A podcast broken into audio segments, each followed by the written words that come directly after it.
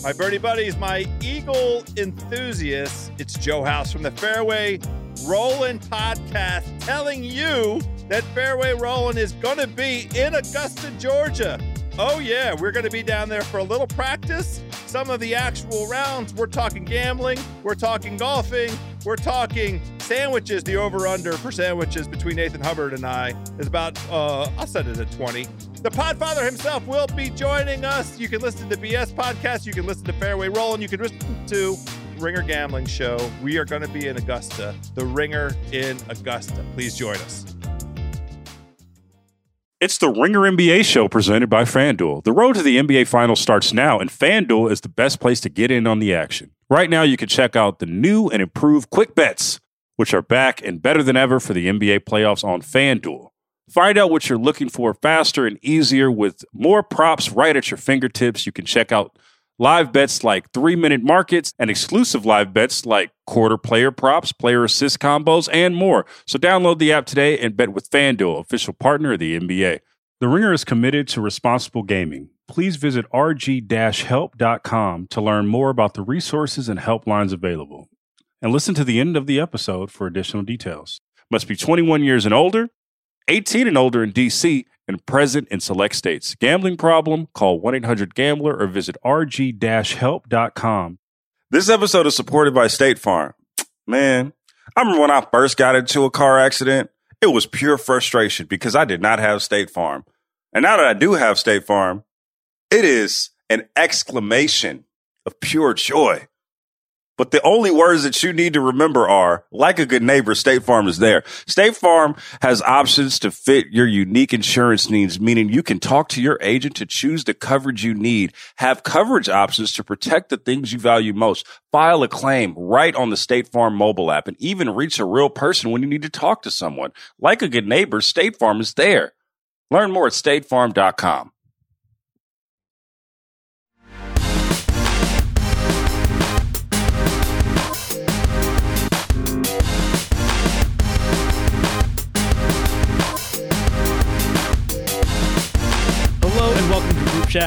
Chat. I am Justin Verrier. Joining me, my own personal Doc Rivers and Shelly Sterling. It's Rob Mahoney and Big Wos. Rob, tag yourself. I will absolutely not. I'm gonna. I'm gonna. I'm just gonna step back from that one. Uh, Wos, are you excited for the new uh, rip from the headline series about the Shelly Sterling saga? Stuff to say. I'm, I'm excited for, for Ramona Shelburne. I'm sure she got a nice check for it. So good Are for you? Momo. yeah, EP Ramona Shelburne. E EP. yeah, So good for her. yeah. Carrying the water of a slumlord's wife is is really big business. It really gets you paid. Anyway, um, all right, we're gonna do our all NBA picks because we only have what a couple days left in this regular season. Uh, unfortunately, that's all the Los Angeles Lakers have to look forward to for the rest of the way here. Uh, they were bounced last night, fittingly by the Phoenix Suns yet again, despite Anthony Davis protestations last year after uh, that playoff series. Uh, we've seen this one coming for a long time now. Uh, but now that it's finally here, gentlemen, I feel like this is Christmas. You spend a couple of months talking about it and anticipating it. But now that it's finally here, I feel like we have to open our presents. You know, Wos, any any feelings? You know, everybody's describing this as a funeral. I, I I'm I think about that scene in The Wire where the cop dies and they bring his body to a bar and everybody's drinking and telling stories. Um, this being the Lakers and it being Los Angeles, would we have this at like a taqueria? Or like where, where would we do this for the Lakers of this season, Justin? That's that's what I'm wondering. Well, Hmm. guys, the- the season starts today. by which by which I mean we never have to talk about this team ever again. Please, please, please. Yeah. I just want to just like maybe reflect, you know, and and look back at at the season that was for the Los Angeles Lakers. Um, so I've kind of sketched out some of my favorite moments from this Lakers season, and I want you guys to help me pick out the number one. Isaiah, if we could play some music behind this, maybe some like Beatles. There are places I remember all think- my life. You know, you think like, we have that kind of money? well, maybe. Um, so so here goes. I'm going to start from the top here. First, there was the trade for Russell Westbrook. which uh, no one, if you remember, really understood at the time. Immediately after, the Lakers sign a bunch of has-beens uh, to fill out their depth chart, which leads to ESPN tweeting, "The Lakers' depth is wild." With a quote card that features Wayne Ellington, Carmelo Anthony, Rajon Rondo, Dwight Howard, Talen Horton Tucker, Malik Monk, and the capper Marc Gasol, who didn't end up playing for the team. Um, we could pick the time when Russ patted LeBron and AD That- on their that's, heads. that's my number one. That's my number one. That's the image of the season. It's Russ being like, guys, it's gonna be all right, and LeBron and AD immediately understanding like, what the hell did we just get ourselves into? Okay, so Wos is putting that in the forefront. I have I have many more, so I'll just keep going here for your, for your sake, Rob. Okay. Um, uh, Anthony Davis nearly fighting Dwight Howard on the sidelines. Damn, And- forgot about that one. I know. It, I really went deep on this. I had a lot of fun last night. Um, Anthony Davis misses a month with a knee injury. Uh, Russell Westbrook misses jumpers. Russell Westbrook misses entry passes. Russell Westbrook misses defensive assignments. Anthony Davis misses another month with another injury.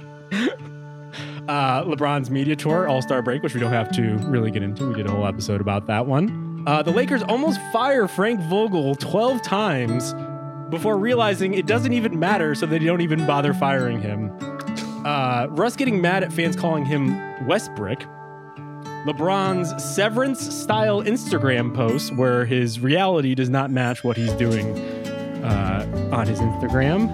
LeBron's Tequila SpawnCon, which I don't know if you guys have checked this morning, but hashtag Los Lobos, or whatever it is, was in full force already.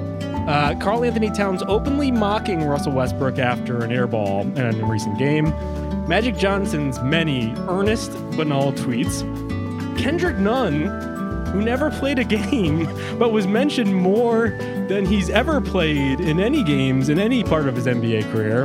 Laker Or- legend, Kendrick Nunn. Laker legend. Laker legend. Or the constant reminders that the Lakers could have traded for Buddy Hield and or sign and trade for DeMar DeRozan. Did I miss anything? Oh, I, yeah, I'm gonna zag. I'm gonna pick the time that Rob Pelinka told the team in the film room. You could say this room has the greatest basketball talent assembled on a team in recent history. I'm gonna take that that one as the highlight of the Lakers season. for me. That's a good one. Uh, But I like uh, how your rundown is like part. it- It's like you're listing the nominees for the award, but also doing the in memoriam at the same time. It's kind of an incredible combo. The I- one, the only thing you missed, honestly, Justin, is um what I talked about with with Sabrina on on the weekend show was when the Wizards came to town and Frank Vogel cut hugged KCP as if he was his long lost brother separated at birth. like it was like, dude, I miss you so freaking much. It was ridiculous. That hug and embrace that they shared at half court. It said everything you needed to know about this season. The way Frank Vogel missed Kentavious Caldwell Pope, fam. That that's the love you show to the one who got out. It's like I'm still in this, but you get to live. They wanted to remember the halcyon days of when they just lost in the first round of the playoffs as opposed to not making it at all. But uh, let's actually talk about Frank Vogel very quickly here because now that hot seat is just like engulfed in flames. Uh, Rob, it seems like our guy is headed toward the exit here, if not like at the end of the season, maybe even sooner. Uh, do you think that's right? Like, will this solve it? What do you think of the Doc Rivers rumors in particular about him taking Frank Vogel's place? Well, let's wait and see what happens with the Sixers before we start connecting those dots, I would say. But it does seem like a matter of time for Frank Vogel. It does seem like he was dealt a little bit of a bad hand here, not just in terms of the roster fit, but like basically the team swerving in a way where it was, oh, you're a good defensive coach. Let's give you a bunch of bad defensive players and you can coach them up. And then when this is a bad defense, that's his fault for being a good defensive coach? Question mark. So he's certainly not blameless in the organization of the team and the management of the rotation. Like Frank Vogel has not had a spotless season, but to me, he is problem L, M, maybe Q, if we're kind of like, you know, power rank these items, just not really a relevant part of it. And yet he's probably going to take the fall because that's how these things go. Hmm. So they win the championship. And even if you want to say whatever championship bubble fluke, it doesn't matter. they were basically they finished with the number one seed in the Western Conference. So they were one of the best teams. You can say maybe they would have lost without the bubble, whatever. They were one of the best teams in the NBA 1920. 2021, they start 21 and 6. And then everybody starts dropping like flies. And then, you know, whatever. They had the flame out against the Suns, injuries, you whatever. Yeah, Suns would have beat them anyway, whatever, Phoenix. then they trade the entirety of the team's core and let go, let the rest go in free agency and bring in a bunch of. Trevor Ariza was the third best team on a Laker championship team 13 years ago. Mm. 13 years ago, okay? I'm gonna So- say like the fifth best player on that. team. whatever, fourth best, whatever. It doesn't matter. 13 years ago, they brought that dude back. Um, they, they brought in a bunch of washed up dudes, and then the, the season is a disaster. Like, as Rob said, it's not like he's been freaking, you know, John Wooden this year. Like, nobody would say that, but it's not as if he's been nothing but a scrub here. Like, they number one seed in the West two years ago. Last year, were on their way to doing the exact same thing, and then everybody gets hurt. And then the identity, the core of those teams, top of the league, top of the conference, was dismantled so that they could bring Russell Westbrook in. Mm. That's what happened. I think my concern about all the Vogel talk is we've already seen this out of some of the players so far. The oh man, well we'll never know what we could have been if we were healthy. And this this idea of just shirking any accountability for how bad this season has gone and it's like, "Oh, if we just have a healthier team and we get a new coach in here to kind of reimagine the roster, everything is going to be fine." That's just not the case. You know, Yeah. even the 21 games where Westbrook, Davis, and LeBron played together, they were basically a 500 team. And worse than that, when all three of those guys were on the court, they had a negative 3.5 net rating, which means they were basically the Indiana Pacers. Hmm. We know what they could have been. We that, that has been asked and answered pretty definitively. Like maybe they would have trended upward a little bit, figured some stuff out, but this was not a good roster. This was not a good team. And to echo Rob's point, like there's been studies done that basically the first 20 games of the season are what's going to happen in the season. So you got your 20 game sample with this group. It was horrible. Objectively horrible. There's no there was no way to paint this as, "Oh, but the defense was oh, but the offense was oh, they got unlucky with three-point defense or they uh, in the clutch they would close games and those can go either way." No, there's no reading of this team that's positive. Yeah, like none. there's been a lot about the injuries from Anthony Davis in particular, and it kind of assumes that the, The injury god. yeah, that they're fluke. But if anything, like, what's to suggest that these injuries won't continue to happen? Because LeBron James Yeah. will be 38 years He's old older. next year, Yep. and Anthony Davis has now had two injury plagued seasons, and he's also been trying to play through those injuries late in the season two years in a row which is like pretty scary. Like you're seeing quotes from him uh, this past week when he came back basically being like yeah it still hurts his, his foot injury but i'm just like trying to get through it. And that's actually the worst possible thing. It seems like a lot of people and i guess we're not blameless in this regard have goaded him into like trying to play through some of these things. And i wonder if long term this is actually worse for anthony davis and the lakers because maybe these things actually just get worse not better the conversations around injury prone players in general are pretty unhealthy, I would say, in the NBA discourse, maybe the worst part of the NBA discourse. Uh, it's tough. And it's tough if he's feeling that pressure to play for that specific reason. Like, it's one thing to want to get back out on the floor to help your team make the play in after this disastrous season. That is what it is. But if you're getting out there to prove people wrong, I mean, our uh, our incentive structure is just broken as all hell if that's the case.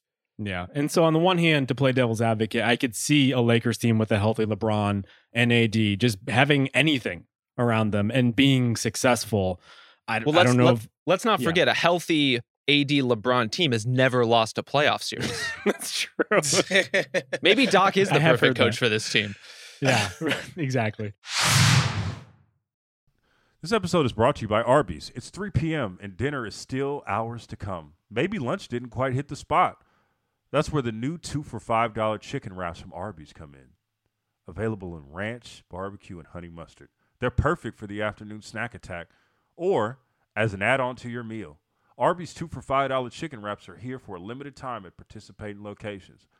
Visit an Arby's near you or order ahead on the Arby's app. This episode is supported by State Farm. Man, I remember when I first got into a car accident, it was pure frustration because I did not have State Farm. And now that I do have State Farm, it is an exclamation of pure joy. But the only words that you need to remember are like a good neighbor, State Farm is there. State Farm has options to fit your unique insurance needs, meaning you can talk to your agent to choose the coverage you need, have coverage options to protect the things you value most, file a claim right on the State Farm mobile app, and even reach a real person when you need to talk to someone. Like a good neighbor, State Farm is there. Learn more at statefarm.com. This episode is brought to you by Visible Wireless. Want a wireless provider that always brings its A game? Switch to Visible, the wireless company that makes wireless visible.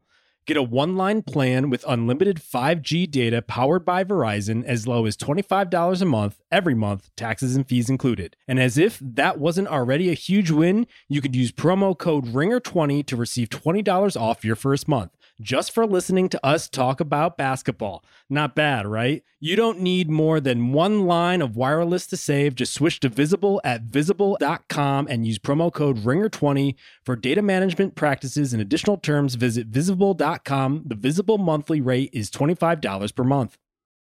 All right, let's uh let's turn to our all NBA picks now. Uh Rob, you have a ballot, an official one. Yeah, I do. Mm, big dog. Yeah. Wos and I have unofficial ballots, but we're here to help you.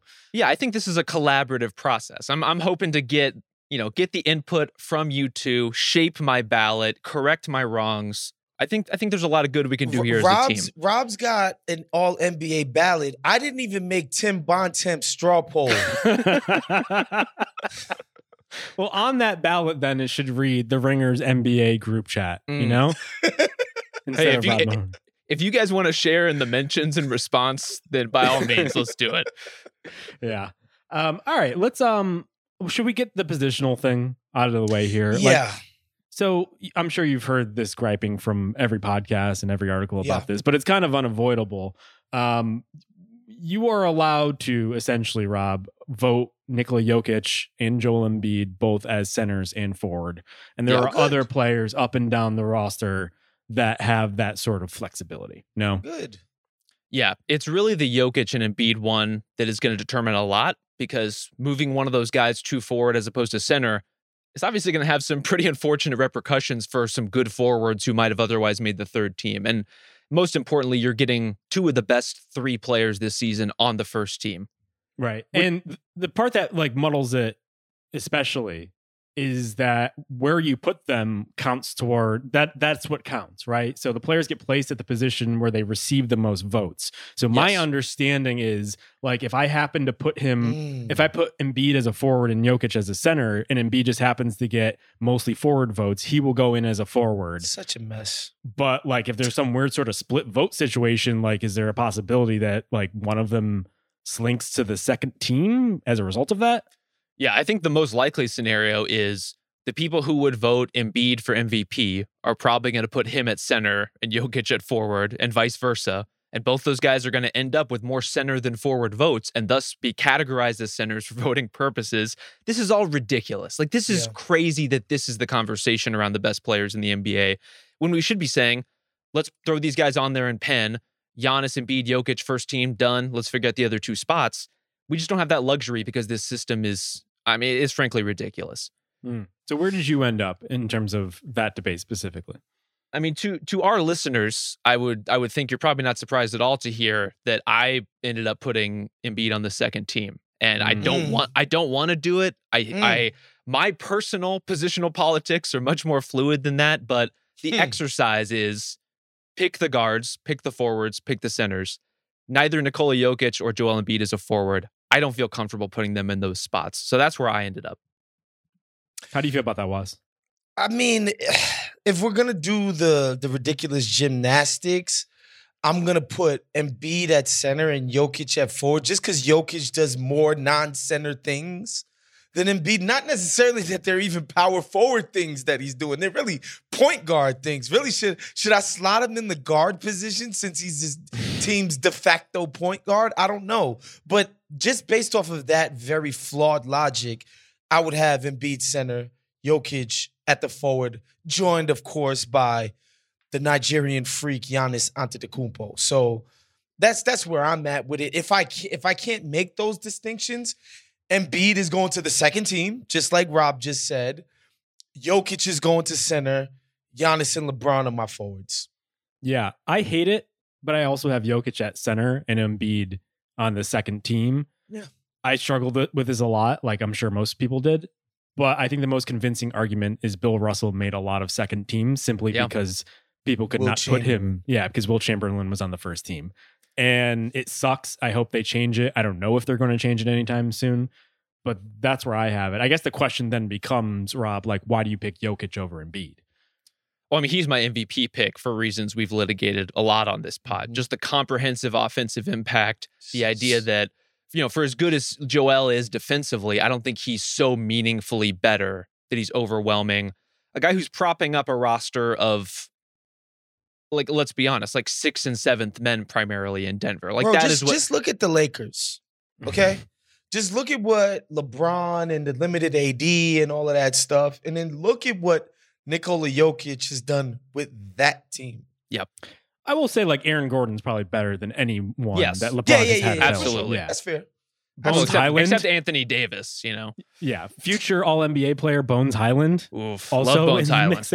Um, so I do think you do have to give some credit to the Nuggets organization for surrounding that uh, Jokic with the right guys and having this deep bench of quality guys to support him. And so it, it gets into that murky territory. Where it's like, oh, do I I give Jokic more credit because he's playing with less? And then I guess you actually have to ask the question: Is Embiid playing with less?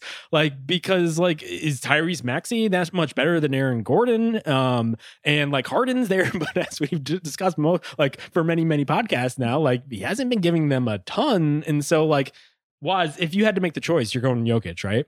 100%. Mm. Um, and again, like I said, it's just his offensive impact is just on a level that just it, it's incomprehensible. Damn near, he has absolutely no weaknesses to his game on offense. There's nothing he can't do offensively. Um, and then on defense, particularly in the regular season, he's made himself above average defender at his position, which is like something that I couldn't even fathom back when I was, you know, derisively calling him Jocic. Uh, and that that was four years ago. I'm I'm a, I'm a believer now, but I'm just saying, like, I couldn't even fathom that he would get to above average. You know, and uh, again, man, I've just become the ultimate Jokic truther. To be honest, he's incredible, and this season was no different. He's a deserving MVP award recipient to me. Yeah, it's not even just about what he doesn't have in terms of support, but as Wos is laying out, everything he gives you and that that game that's completely without anything you can expose. There's no way you can put him in a spot he's not comfortable in to the point where he's just wildly efficient at not only, you know, not only is he the best passing big man we've ever seen, not only is he so great at running their offense, he's just the most efficient post player in the NBA right now, full stop. On top of that, on top of the range, on top of the fact that he's a three point threat, He's good inside and out. He's good from everywhere on the floor. He's unstoppable. Having said that, Embiid probably going to win the scoring title. Yep. The Sixers two more wins than the Nuggets, and Should I be impressed by that? Embiid probably They're probably neck going and neck in wins. well, I mean, we're literally splitting hairs here. Yeah, Um, Embiid probably going to be an all def- all defense defender, right? fair. Maybe we'll see. Yeah, we'll Yeah. see if he And- makes it. well, ba- if Bam is a center, probably not. But he's like on the short list of Mhm. top tier defenders. for sure. If you're going to make the case, it's pretty convincing for Embiid. So, like, I can understand if other people want to go with Embiid. I ultimately went, went with Jokic too. There's like a StatMuse uh, infographic going around here, basically listing 36 statistical categories, a lot of advanced stats that, like, honestly, I don't even know what they mean. But Jokic is leading in 23 of the 36 That's crazy. and it's really tough to ignore something like that. Just uh, and just like the command he has over an entire game, even though he isn't a dominant defender, is what I ultimately leaned on Jokic for. So let's talk about the other ballot. So Jokic at center. Yep. Wos has Giannis and Embiid at forward. Rob, who are your other forwards? I went with Gian- I mean Giannis is a lock. I think we can all agree on that, right? Of course. Yep. So the other forward spot for me, I went Jayson Tatum, Mm. and it's both an acknowledgement of the season Boston has had. It's his incredible offensive progression over the course of this year. It's, you know, if you're going to compare him to someone like Kevin Durant, for example, who I think has a credible case just as one of the best fucking players in the world, there's a huge gap in terms of minutes played, games played that works in Tatum's favor. And also, if you want to compare him to the other all NBA candidates, I think Tatum is really in a category with Giannis, with Embiid, as probably the most reliable defensive guys in this bunch. Like he's made himself Mm. into a really stout and versatile defensive player in a way that you just can't say for a lot of these other a, a lot of these other e- even though we're talking about the best players in the league, a lot of these guys are offense first. Yeah, I, th- I think Tatum's the easy pick if you don't want to go Embiid in that second forward spot. Since the All Star break, 31.1 points per game on 51, 41, 87 shooting. But there was that portion of the season before the All Star break that did Not great. happen. I know, I know. But ultimately, his numbers 27, 8, and 4. And he's playing for a team that probably would have won the East if not for Robert Williams going out. I, I just think like the difference between a Jazz of years past, regular season juggernaut, and the Celtics is a guy like Tatum, where you could say, oh, this guy is the type of guy who could win you a playoff series, potentially bring you to the finals. And I think that has to be rewarded in some way. But I think Wos brings up a very good point. There are a couple of guys here who didn't have great starts. They had great finishes. Luka Doncic is another one. I'm sure like we all have him as a first team guard. Like, Mhm. I don't know. Like, how much do you weigh that against him? Was I mean, but see, but Luka, Luka's playing at a 2012 LeBron level in the second half of the season, right? Like, like th- that's that's a that's a considerable difference in performance than Tatum, who I got a lot of respect for and I love. And, you know, like I'm somebody who's been kind of skeptical of Tatum obsessiveness. Um, but he's been, especially the type of defender he's turned himself into. Like, I, I got a lot of respect for what he's done throughout the course of the season. Boston has been the best Eastern Conference team for three months after I mean, before Robert Williams went down. So, like, and he's the catalyst to that, and a pretty inefficient by what I would have expected from Jaylen Brown offensively season, right? Mm. So you got to give him his respect for that. And again, being part of a defense that was world beating, historic, like just one of the best defenses we've seen in years. So I'll give him the respect for that. I just think like, you know, the few Lakers games that I did go to this season, like as whack as the team has been, like I'm watching LeBron play. I'm like, no, this guy's like still like legitimately a great player. And I get that the stats were inflated by some of those center minutes, which was just like, this is just the most ridiculous Lakers. like, I remember when it was a complaint that LeBron had to play point guard, right? And of course, they they actually win games for that. And it was all this carping about it. He played center this year and they got their asses. Like, that's just kind of crazy that this guy played center and point guard for this team within a two-year span. Um, but I just think LeBron has had just amazing season. And to me, he's first team all NBA, regardless of how awful um the team was. So I would definitely uh lean LeBron, but I think Tatum is the person that, you know, to me is that third forward spot. Whether we're doing the gymnastics of Embiid, Giannis, Jokic, how we're doing that positional thing, but I think Tatum is definitely the rightful heir to, you know, after Giannis and LeBron, the third forward. so you're saying if if not Embiid at forward, you would go LeBron? Yes. Yeah. I see. I see. Well, Justin, how did you think about LeBron? Because he was a guy who's tough to parse for a lot of reasons. I mean, just an amazing player in general, but an awful team. And how do we like I, the the problem I came up with LeBron was not first team; it was honestly second or third team. So I, I'm curious what your thinking was. I have him on the third team.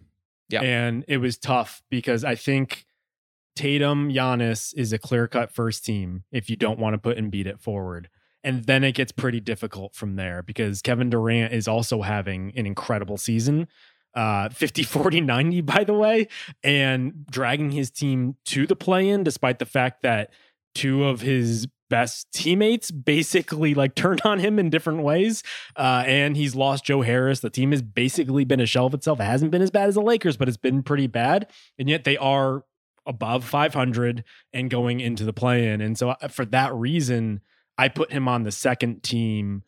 Uh, and I put DeMar DeRozan on the second team as well, simply because of the team's success. Like at a certain point, I just don't know if you can overlook the fact that the Lakers have been wildly bad. And I don't know how much you can ding LeBron for that. But on the other hand, like I, I think there are credible cases. Like if LeBron was peak LeBron and maybe like 35, 36, we wouldn't be talking about the Lakers in the play and we'd be talking about them as a surefire. And, playoff and team. another thing with the LeBron thing for me too is like last year we was talking about him at one point as an MVP candidate and legitimately so.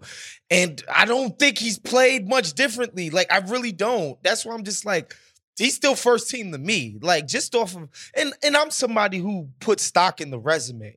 You Mhm. know, like I put stock in the equity that you've put in as a player. You know, like you've demonstrated that you are amongst the best basketball players on the planet in year 18. Or Is it 18 or 19? I can't even fucking keep count anymore.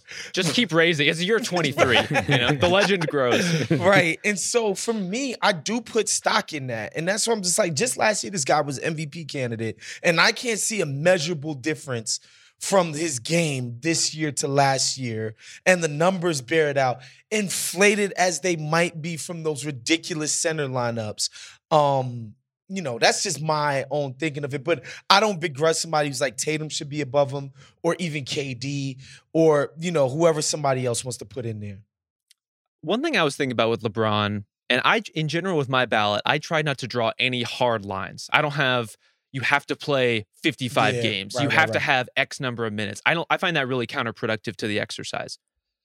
But the thought did cross my mind: if your team isn't in the top 10 in your conference, should should you be qualified for All NBA?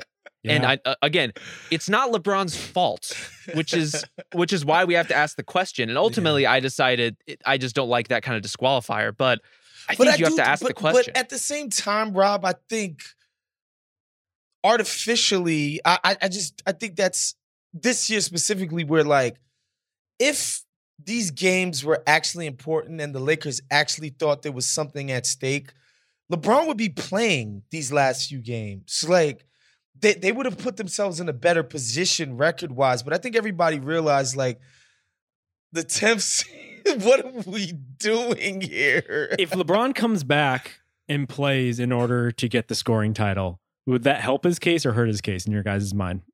I- Irrelevant.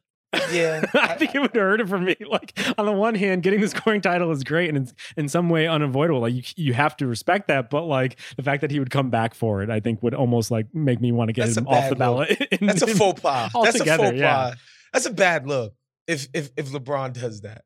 But Wos, you mentioned something there. You know, if these games actually mattered, if th- there was something at stake for the Lakers, to me that ended up coming up in in the kind of like weighing LeBron versus a guy like DeMar DeRozan, who Right. the Bulls have played games that matter all season long, and LeBron has put up incredible numbers in games that just flat don't.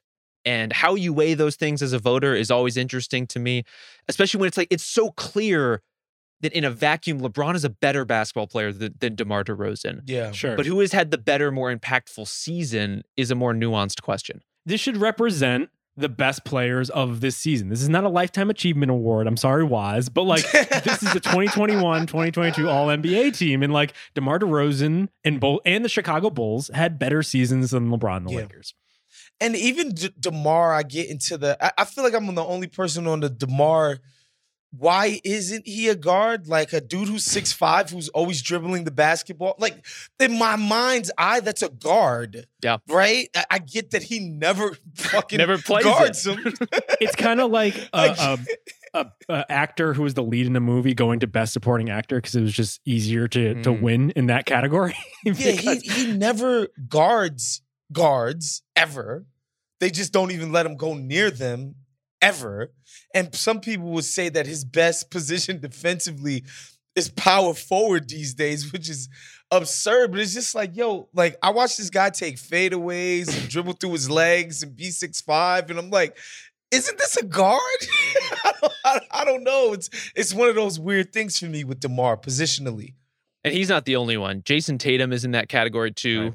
Plays forward, functions kind of like a guard, technically is eligible at both. And Jimmy Butler, who I think has a good case Yeah. for third team, does not play guard. Is is eligible at guard if you want to put him in there. So, but I, I guess we should circle back to the first team guards and f- and finish up kind of our first Yeah. team ballot before we Sure. get to those guys. Yeah. So who did you have? So I went Luka. Are are you guys in agreement on that one? Yes, in Yes. agreement. Quick note on that one though: if he makes the first team, it would be his third first team selection in the first four years of his career. Can you remember Wowzy. the last player to do that? Tim Duncan, maybe. Tim Duncan. Wow, Wow. great guess. Good Thank you. job. He did it in all four years. I was about to say Duncan wow. is fucking incredible. Yeah. Oh, But then also we were calling him powerful. But then again, powerful forward was kind of stacked. But whatever. Tim Duncan is another positional oh yeah. mind fuck who gets on my nerves when the, the greatest power forward of all time. He played center his whole freaking career, y'all. Yeah. It's really Stop the really the original sin of category fraud is Tim Duncan. It's Tim Duncan. He's the patient zero of it. Oh, absolutely. But yeah, for the other guard spot, I think it's a tough contest. I ended up going Steph Curry in that spot. Same. Ooh. And I've seen a, I've seen a lot of Devin Booker push lately, and Nah. I get it. I get Nah. the appeal. Um, I think Steph has a more comprehensive impact. I, I think what Steph does to an offense is so huge and transformative that even in a down year for him, even if he's not shooting well like he was, especially at the at the end of 2021, it doesn't really matter. He opens up so much for so many people that the offense still hums, the defense still works. I think he's yeah, ultimately a pretty underrated defender, even still. By net rating, when he's on the floor, the Warriors are a better team than the Suns are with Booker on the floor. There's things like that that in a season where the win differential is so stark between those teams, that kind of jumps out to me. That, that when, Mhm. when Steph is out there, the Warriors are still great. And I have a hard time looking at Devin Booker and saying, that guy's a top two guard in the NBA right now. I don't think I'm quite there. No, I, I just think I- I just watched the freaking games. Even in a down year, I think Steph is at a true shooting of like 60, 61%, which is again down year for Steph Curry. Uh, and I think his offensive impact is Jokic. Um, who else can you say has a bigger offensive impact than Steph Curry in the entire league? Right? So how am I supposed to take this from him? And again, I'm somebody who has respect for the pat, the consistency of the past performances. And yes, this has been a blip as far as this is the first time he's under 40% from three, but still 38% at a massive volume Yeah. is what you would want from every single other player at his position in the whole freaking NBA, right? Um, and again, we as Rob so, you know, astutely pointed out, the gravity, the spacing. It, it th- come on, man. Like, stop this. I love, I love Devin Booker. I was actually somebody who was a Devin Booker guy back before Phoenix actually put good players next to him, and people had this idea that he was somehow this Malik Monk type of guy who's only putting up numbers on horrific teams. I've, I've always loved Devin Booker and, and what he brought to the table. However, you were not, you have not been better than Steph Curry this year. Mm. There's no argument for that, in my opinion. Are you talking about Malik Monk now or Malik Monk on the Hornets? I think it's both. Justin, I can see in your eyes that you are a Devin Booker voter. yeah, I was just waiting in the wings there because I have Devin Booker on my first team. And I have to say, first of all, props to the Suns Twitter account for some elite propaganda because ever since they put out that infographic about players who had played on the best team in the NBA, who had X amount of stats, always made it in the MVP, like one MVP, right? And ever since then, you hear Devin Booker, top five MVP, Devin Booker, first team All NBA. And so, to a certain extent, I realize that this is bullshit. And I do think people have been swayed by just sheer propaganda. Let's be honest. Wait, but, you're acknowledging it's bullshit and saying people have been swayed, but you are the people who have been swayed. It's true. Yeah, I'm a sap, one. But I also, like, I, I did, it did force me to look at the argument more seriously. And so what's funny is I didn't think you guys would vote Steph first team all NBA, but I have a note here in my outline that like comparing and contrasting Devin Booker's stats uh, to Steph. Yeah. And they're remarkably similar. So Booker has 27, 5, and 5. Steph is 26, 6, and 5. Booker is shooting 47, 38, 87. Steph is shooting 44, 38, and 92. And so on the one hand, you could say, oh, Steph does more for an offense. On the other hand, you could say Devin Booker plays for an absolutely dominant Phoenix Suns team. And when CP3 was out, was his face. I wish we could convey this in audio right now. In the 16 games when Chris Paul was out, Booker had 30 points or averaged 30 points, 7.3 assists, 4.6 rebounds on 53, 40, 90 in 12 games played. So it's really opportunity. Like I, I credit Chris Paul for everything he does for that team, but clearly Booker can reach another level statistically when he has more opportunities. And that's what tilted me to Booker over Steph. But are the Suns dominant because Devin Booker is having a jaw dropping season? And I think the answer is no. They're awesome because he's been great. I mean, he is a stone cold all NBA guard. Lock it in, Yeah. write it in blood. Like he's been amazing Yeah, he's all NBA for sure. on the second or third team, but he's he's just not. I I, I don't I, like. At a certain point, outside of just the on-off metrics or whatever Steph's offensive rating is, um, whenever he steps on the court, as opposed to Booker's, just watch how the games sort of manifest themselves. Steph is the literal engine. You know, I think Devin Booker is like steering wheel. These things are important. You need those things to function, but they ain't the engine. Come on now. You know, I I I think Steph is just a different. He's just he's of a different level of importance to what happens on the offensive end than Devin Booker, who is again an exemplary NBA player. I'm just rewarding the production. Wins, just What- win, baby. I'm rewarding what actually happened, not my interpretation of what's oh going on. wow, oh. wow, wow! And Booker has this pretty much the same stats on a team with 13 more wins. And I think at a certain point, you have to favor the the team production and the like the goal of basketball, which is to win more games than your opponent. Are they the same stats? I mean, there's a pretty big chunk of efficiency differential between them if you look at stuff like true shooting. And so it's like they're putting up similar points, but one of these guys is doing it much more efficiently. He's having a bigger impact on his teammates while he's on the floor. I'm just hearing you don't want to do the work, Justin. I, I, wanna look- No. I want to step back. I don't want to interpret the action. I just want to be told by the numbers and the win totals who to vote for. So what is the true shooting difference? It's basically Steph takes more threes, which are more efficient shots. He takes a ton of threes, makes them at a super high level, and those are incredibly high difficulty shots. I guess what I'm saying is if, if Chris Paul wasn't driving the offense, how many threes would Devin Booker get up? Like I he, mean- he would probably shoot 20 more threes a game knowing him. Well, my counterpoint, and I mean this affectionately, like again, Devin Booker's been great. Is he even the best player on his own team? I would argue still no. That's fair. Right. Right. If you were to look at this, you would say still Paul is the driving force of the team. And I don't discount that. But I just, I mean, I'm looking at the production and I'm just saying, like, this is what happened this season and we reward what we see, you know? Anyway. Honestly, he, he's he's a totally valid pick. Like Devin Booker has been awesome. No, he's the Suns have the Suns have been incredible. And if he's not a lock for first team, I think he has to be a lock for second team. Okay, so let's talk about second team then. So you had Rob, Luka, and Steph Curry. So who's on your Yeah. second team at guard? So at guard for second team, I just kept it simple. Devin Booker, Chris Paul. As you're saying, reward the best team in the NBA, reward the what the, the incredible things they've been able to do both together and apart. Booker has been an incredible crunch time performer, incredible in all contexts as a scorer. And Paul is still just one of the absolute best guys out there to organize your offense. And those are things that I like to reward with my ballot. Yeah, give me Booker, Ja Morant, Tatum, KD, and Embiid, and and that's my second team. You know, uh, of course, Embiid again, one of the four or five best players in the league, but because, and I think we'd, by the way, I think we'd run into different problems if we just did the five best guys. That would open up a whole other can of worms for Totally. all NBA. Um, so like, Wait. I don't even think we need to do that. Well, But- hold on. Do you want to do that? Like, what would be the issue?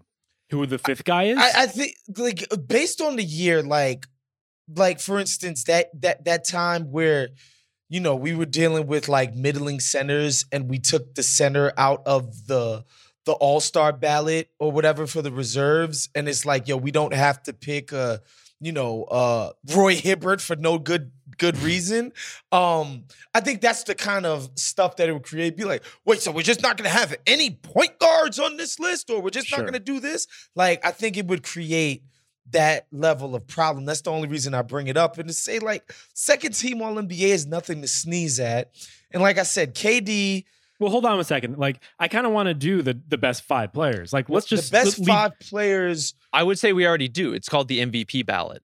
Exactly. Exactly. Uh, but I think the problem with totally wiping positions off of all NBA, I don't necessarily want to operate in a space where the media vote is determining contracts for players and how much money they can make. Mhm. And centers in that case would be categorically disadvantaged, even more than they already are. There's already only three spots relative to six for forward and guard. Does Karl Towns make all NBA without a center position?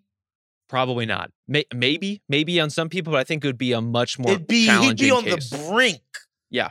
Whereas he's a lock now. Well, I and have him just- kind of with a bullet, but like, I guess we can get to that. Well, just to reiterate why the current positional setup is so ridiculous, they've already changed All Star to front court, back court in a way that would open things up a lot more. Or if you want to do like, Right. you know, uh, like front court, front court, back court, back court, and then you have one like flex spot where you can do either one. I'm open to either of those those kinds of options, but just give us a little more that we can do without having to commit category fraud, please. Right. If it was more flexible, though, because I do want to get this on the record, we would all pick Jokic, Embiid, Giannis, Luka, right? Is the four? Yeah.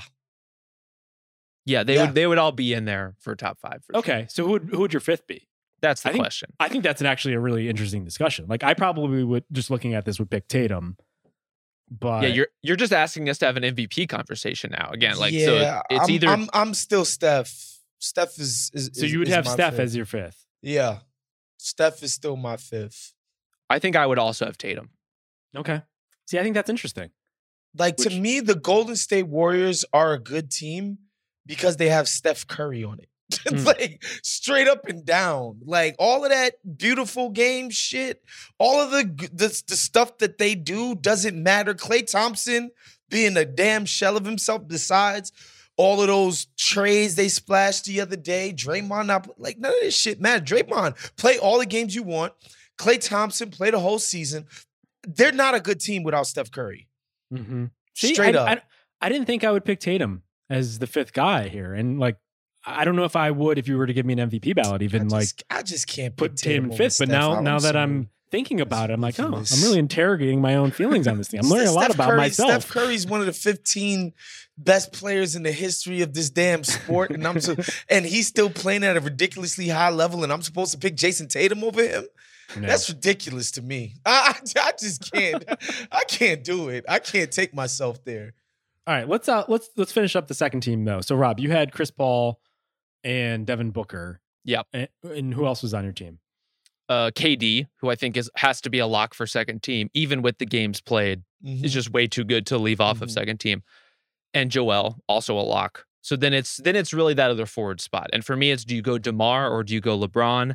Right now, I'm kind of leaning Demar. I would say. Mhm. um, for all the reasons we've kind of already gone through. And not only has he played like more games that matter this season, but has been incredible in all the ways that the Bulls need him to be. And his team's winning efforts for a team that's 14 games better than the Lakers have come in spite of all these other injury troubles. Mhm. Zach LaVine, Coby White, Alex Caruso, Lonzo Ball, Patrick Williams, all missing dozens and dozens of games this season. Hadn't hadn't I mean it slowed them down, but it hasn't stopped them from being a good team or stopped DeMar from doing what he does or producing in a huge way. Right. I had Demar and, and KD as well for similar thinking. Um, at guard, I differed from Rob slightly. I have Steph and I have John Morant. The Morant conversation is pretty interesting to me just because the statistics are kind of unimpeachable. Just like an incredible season, driving force behind one of the most entertaining and best teams in basketball this year. Fortunately, he's missed a lot of games. He's at 56 right now. We'll see if he comes back by the end of the regular season. Um, but in those games that he's missed, the Grizzlies have been incredible. They Yeah. are 20 and 3 without Ja, and they just lost the third game last night in overtime to the Jazz. So 20 wins, which is the same amount of wins as the Houston Rockets in 58 fewer opportunities, which is insane. So, like, on the one hand, Ja's record or his, his individual statistics, he has to be on here somewhere. But I see that and I think to myself, like, how much do I need to reconsider this? Rob, you obviously thought about it a little bit. Yeah. I mean, he's tough, not only for the reasons you mentioned, but the case to put him on beyond the production, beyond being one of the most interesting and fascinating and cerebral players to watch in the NBA right now. It's just amazing to watch him pick apart defenses. I think he is really the model of a young leader in the NBA in the way that he spots spotlights and energizes his teammates. And so my philosophy all across the ballot is I'm not going to take away from guys' cases for what happens when they're not on the court. I'm going to focus largely on when they are on the court. What does their team play like? That's why Jokic has such a great case, not only for mm. this, but for MVP. The Nuggets are great when he's on the floor. The Grizzlies are very good when John Moran is on the floor. And I think one of the areas in which my philosophy kind of gets fuzzy and bleeds over is I do think he does have some effect on those games that you're talking about, even when he doesn't play. Like his presence, I think, does matter to that team in the his particular leadership style. That said, he just played significantly fewer minutes and games than Curry and Chris Paul. Two guys who are, I think, just better players definitively. If we're going by like just the who are the best players in the you NBA think Chris metric. Paul's better than Ja Morant? I do. Hmm. Uh, so so, so Steph, Steph Curry volumes. gets Yeah. Steph Curry gets the Godfather treatment for was not Chris Paul. You you mean the the two time MVP? One of them being unanimous, the three time champion, one of the greatest offensive players in the history, like the guy who bended the game to his will, changed basketball forever. You mean that guy? yeah, I'm gonna be deferential to him. Yes. I'm with you on Team Steph. I'm just also Team Chris Paul when it comes to measuring him against. Love love Chris Paul. And and and and here's the thing about the Grizzlies. When I see them, I see the Nate Robinson, Joakim Noah led Bulls.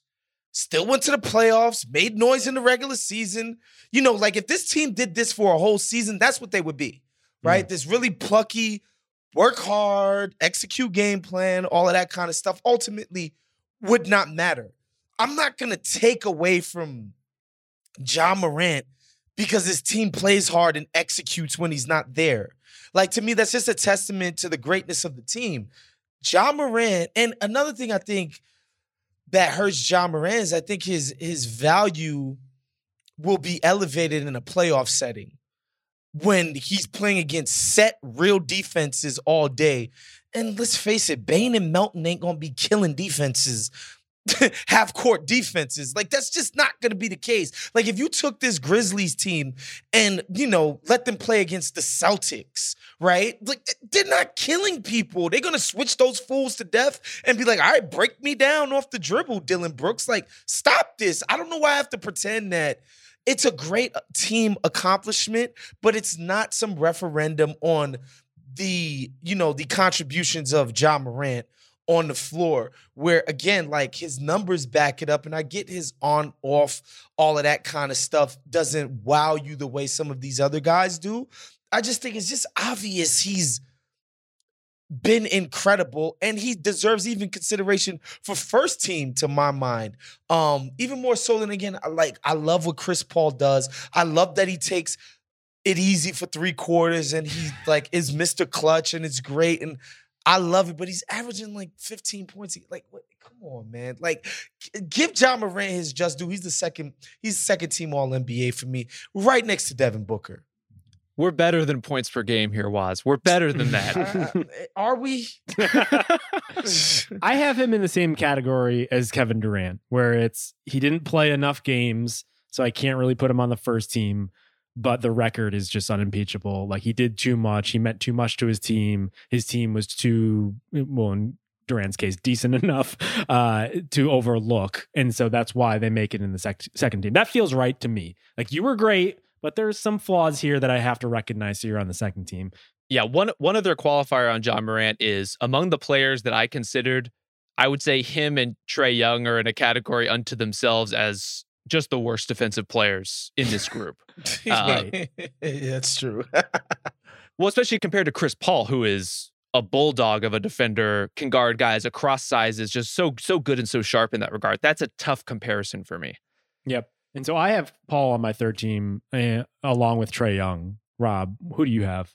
Yeah, I think I think it's Trae there too. So for me, it's just the opposite. It's John Morant and Trae Young, and that leaves Donovan Mitchell out in the cold, which is tough. But I just look No, at he's- Trae. he's in the cold. I look at Trae. Give him a look at- parka. Send him out there. yeah. I look at Trae and see a guy who did his job, and Mhm. it's to drive that offense, and he put up sensational numbers while he was doing it. And the Hawks, for as much as we talked about them as a disappointing team, and I think they aren't where they want to be, are not an abject disaster. They're probably going to finish with about 43 wins, and a lot of that is because of Trae. And it's his ability to elevate a lot of role players who are having underwhelming, middling, inconsistent kinds of seasons. They've had their own injury injury cases of, you know, John Collins out right now, for example, a guy who's super important to their team. Clint Capela not always being in the form he was last season. Trae has been really the constant, and he's been an Iron Man for them in terms of how much he's played. He's been incredible uh, on offense. And defense, you know, again, it is what it is. And especially if you're comparing him to Donovan Mitchell, it's not like there's some great shakes there. But that was one of the things about this year's All NBA ballot is I thought there was a pretty strong 17 guys. And it was really a matter of are you going to put Donovan or Trae for this last spot? There's a couple, you know, maybe one other guy who's going to be left off the list we can talk about in these other positions coming up. But it, it really did solidify around 17 or 18 candidates for me.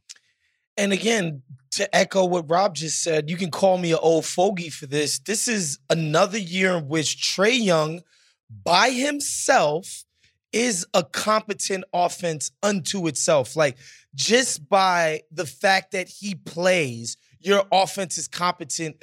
Context be damned. It doesn't matter who's out there with him.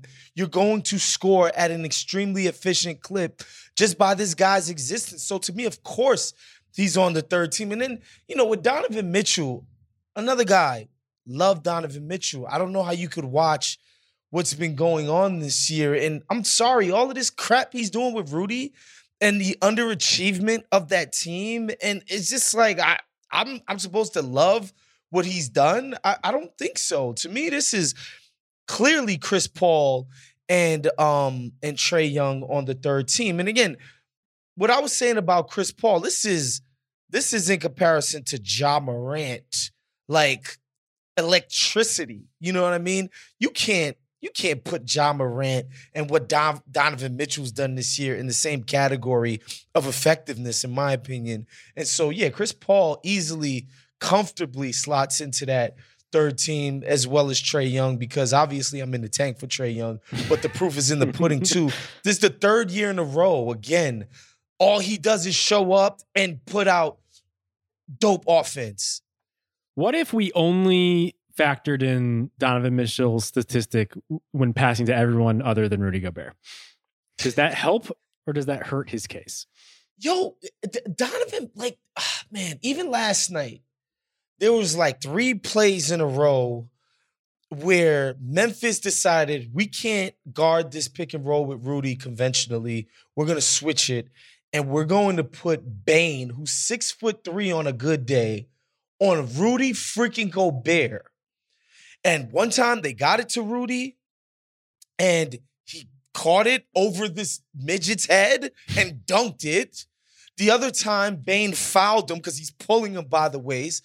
And the other time, turnover, turnover, because they can't find this dude. You know, and again, I gotta put that on Donovan Mitchell. How can and I think and, and but it's also twofold too. Some people would say the job to be the switch, a big small switch, actually falls on the guard.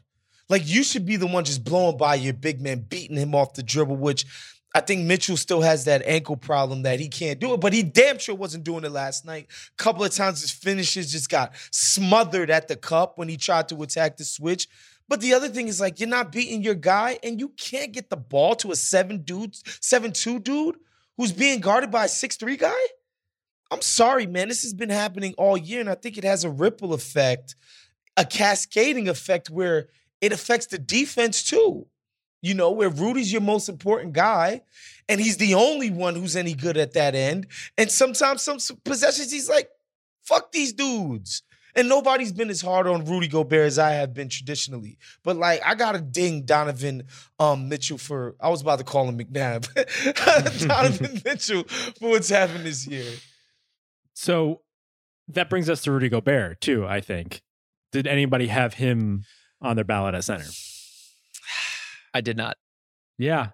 Well, I think this is an interesting discussion because I do wonder how much the It's Jazz's recent results. defense. Well, it's, yeah. it's that, but I also wonder how much we just like write off the Jazz at this point, both because of their malaise and the fact that I think we're growing tired of just this story and their style of play is a little bit more plotting than uh, some other teams. And I, I do start to interrogate my own beliefs and like, uh, should someone from the Jazz be on here because they have been pretty good, both individually and and as a team, um, better even than a guy like T- uh, Towns and and the Wolves. Like so. I don't know. Rob, did you wrestle with that at all? Yeah, I think Gobert is in the mix. You know, he's probably the next guy up. It's either him or Bam for me if it's not going to be Towns. The Gobert thing is tricky because I ultimately went with Towns because I find that Towns is a little more central to what makes the Wolves a good team. And that puts Rudy in an uncomfortable spot because I'm also leaving Donovan Mitchell off the ba- off the, my ballot. He is central to what drives the Jazz, which is great offense. They are the number one offensive team in the league this season. That's Atla- insane. Atlanta, Atlanta though is the number two offensive team in the league this season, and I think Trae Young, what he does individually, is to me just a little a little bit more impressive than what Donovan does. Hmm. So I'm left in the position where I'm not picking either Jazz guy for a pretty good Jazz team, if one that we think is ultimately pretty doomed.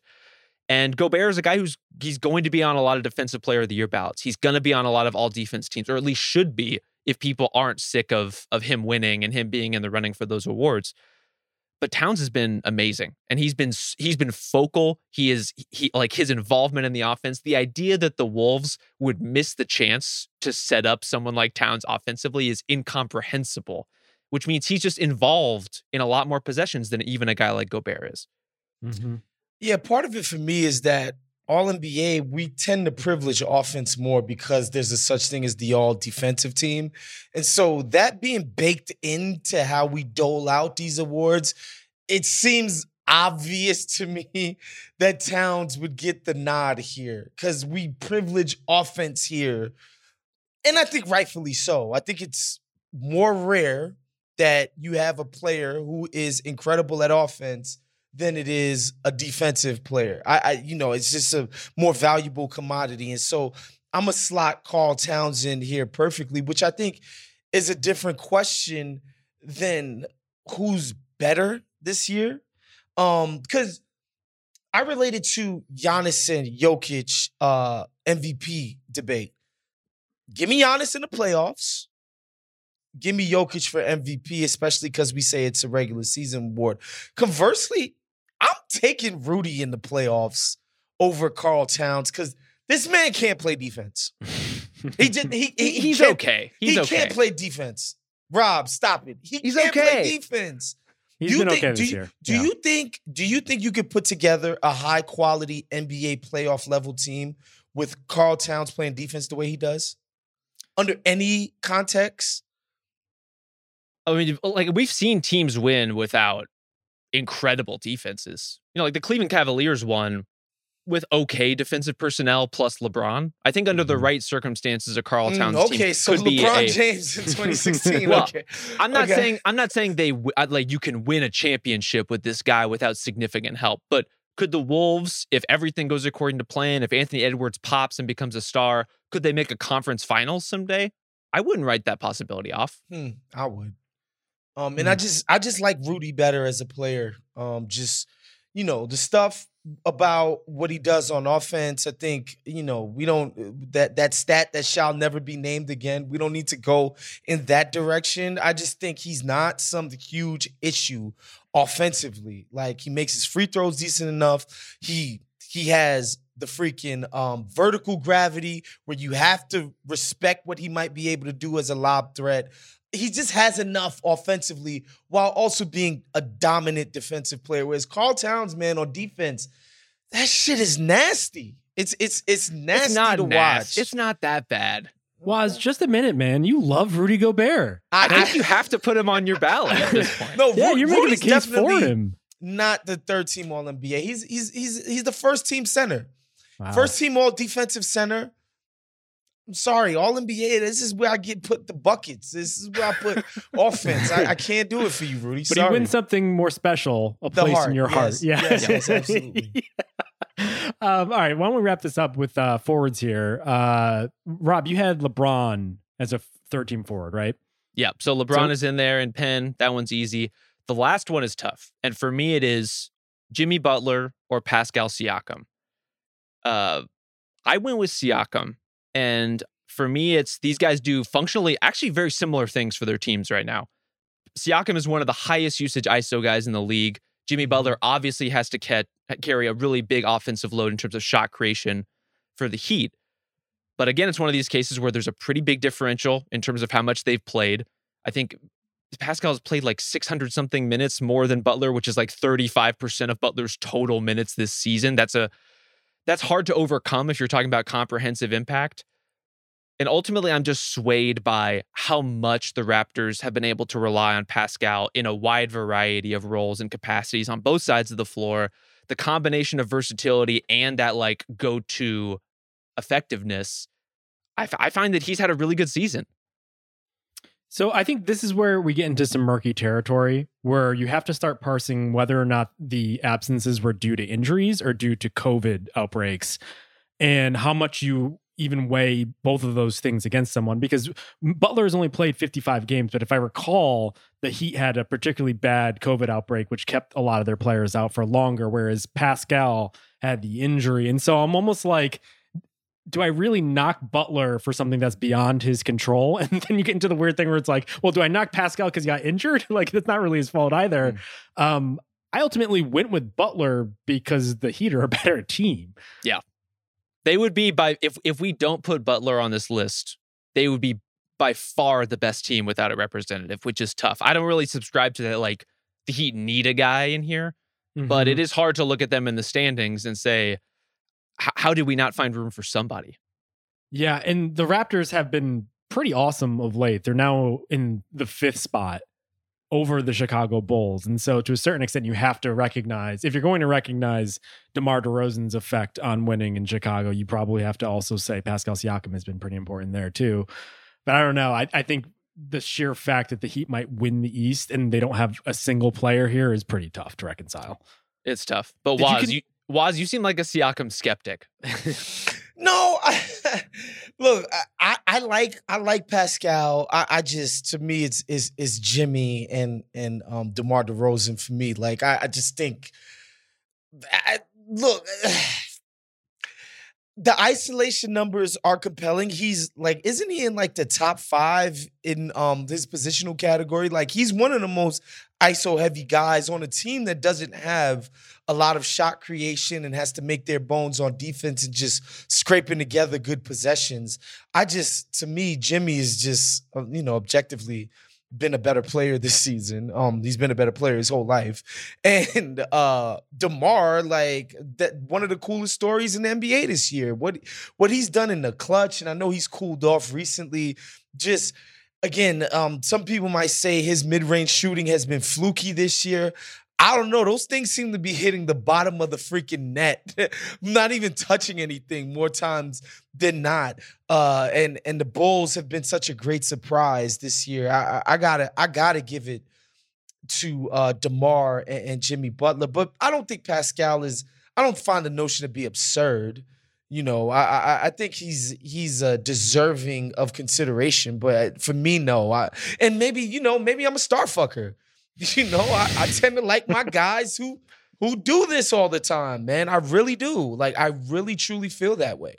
Hmm. Well, it hurts to pick this way because Jimmy is awesome. I just keep coming back to the fact that all year long with the Heat, the questions have been what is their half court offense going to look like in games that matter? What does it look like in the fourth quarter? Spoiler alert, not great a lot of the time. And that's a team that has shooters. That's a team that has really good supporting players, that has movement, that has intelligent veterans. It should be easier. And yet, Jimmy hasn't always been that guy for them to the extent that they put the ball in Tyler Herro's hands a lot of times to close games in a way that it's like, well, if Jimmy's our star, and I think he's absolutely a star, star level impact, unconventional game that lends itself to that kind of thing. But what are we rewarding him for if we're kind of giving him that star bump? When Pascal to me has a higher degree of difficulty job on that Mm. team. That is a team that does not have spacing. The Raptors are all over the place, all over each other. He's in the middle of the floor making things happen, hitting new highs as a playmaker this year. He's an all defense candidate as well as Jimmy, so they kind of neutralize each other there. Mhm. I'm just a, like, for me, it's very close to the point that Pascal playing so much more nudges him a little bit into the lead for me. So, any other honorable mentions before we wrap this? Any other guys that you left off that you're kicking yourself over?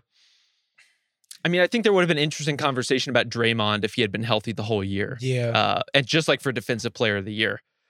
Other than yeah, that, I, I- I mean, for me, it's it's Rudy and Bam at the center Yeah. position because Yeah.